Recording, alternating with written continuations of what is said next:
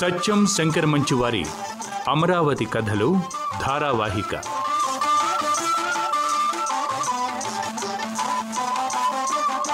ఈవేల్టి కథ అద్గద్గో బస్సు.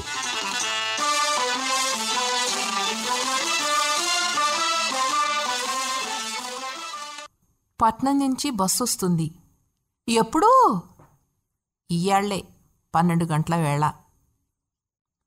ఉలమ్మ బస్సే! ఇంజన్ బస్సా మరే డైవోర్ చక్రం తిప్పితే పట్నం నుంచి ఇక్కడికొచ్చి వాలిపోతుంది.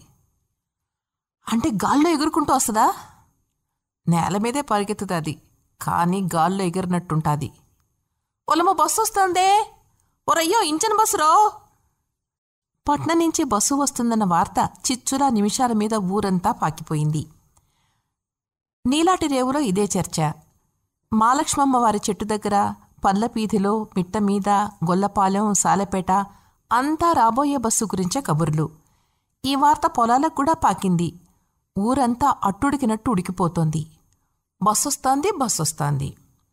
చింతల చెట్టు రేవులో బట్టలుత్తుకోవడానికొచ్చిన ఆడవాళ్ళు కచ్చాపచ్చాగా తడిగుడ్డలతో గబగబా ఇళ్ళకెళ్ళిపోయారు చాకలాళ్ళు ఆ రోజు రేవు కట్టేశారు.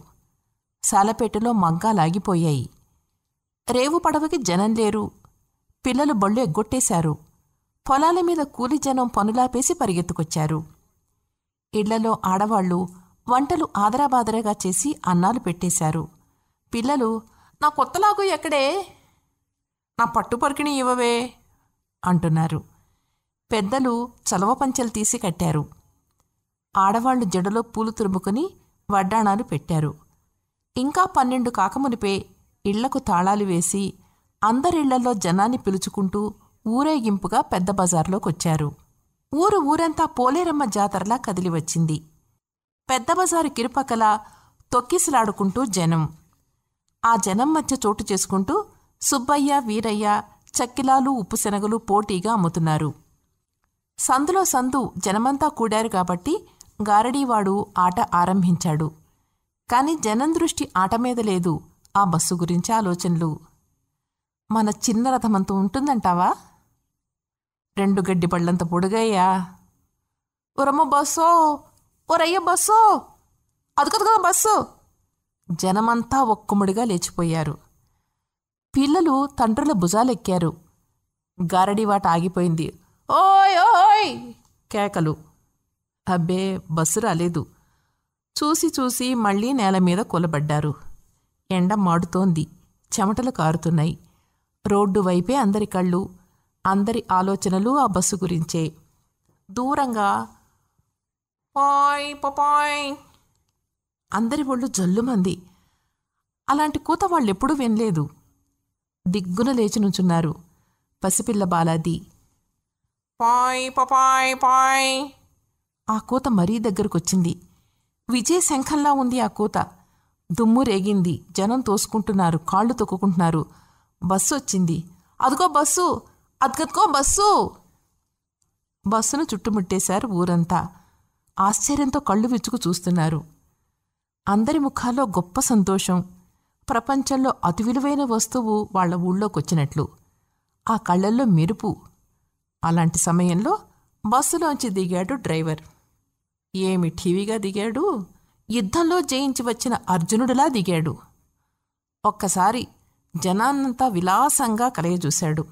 అందరి వైపు చిరునవ్వులు నవ్వాడు. చూస్తున్న జనానికి దిగ్భ్రమ కలిగింది. మరో లోకంలోంచి దిగివచ్చిన అపూర్వ వ్యక్తిని చూసినట్టు చూస్తున్నారు. డ్రైవరు ఒక హోదాగా నెత్తిన టోపీ తీసి అన్నాడు. చూస్తున్న జనం కుతకుతలాడిపోయారు. పక్కనున్న వాళ్ళు ఉత్తరీయాలతో అతని చెమట అద్దారు. పిల్లలు అతని కాకి యూనిఫామ్ తాకి అబ్బో అని తెల్లబోతున్నారు. ఇక్కడేదన్నా భోజన హోటల్ ఉందా అన్నాడు. అయ్యా తమకి పప్పు పచ్చడి పెడతామా?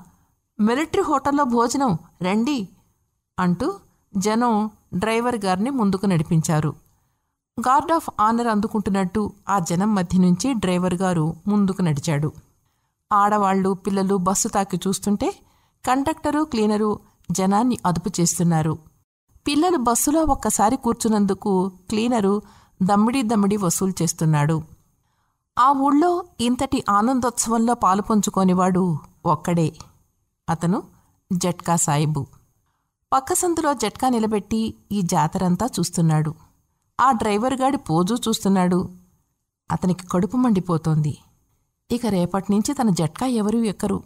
నిన్నటిదాకా లాంగ్ ఫారెన్ నుంచి అడ్రోడ్డు నుంచి ఎంట్రాయ్ నుంచి జట్కా కట్టి జామ్ అంటూ ఉరుకులు పరుకుల మీద వచ్చేసేవాడు.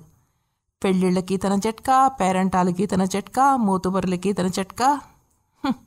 పోయింది. ఆ భోగమంతా పోయింది.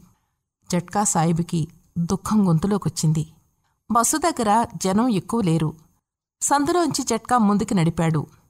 బస్సు పక్క నుంచి జట్కా పోనీస్తూ చల్ రే బేటా చల్ అంటూ చెంటకొలతో బస్సు మీద ఒక్క పీకు పీకాడు.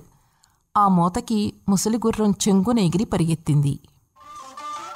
మీరింతవరకు సత్యం శంకరమంచి వారి అద్గద్గో బస్సు అమరావతి కథ విన్నారు. చదివిన వారు శ్రీమతి వేమూరి సాధన.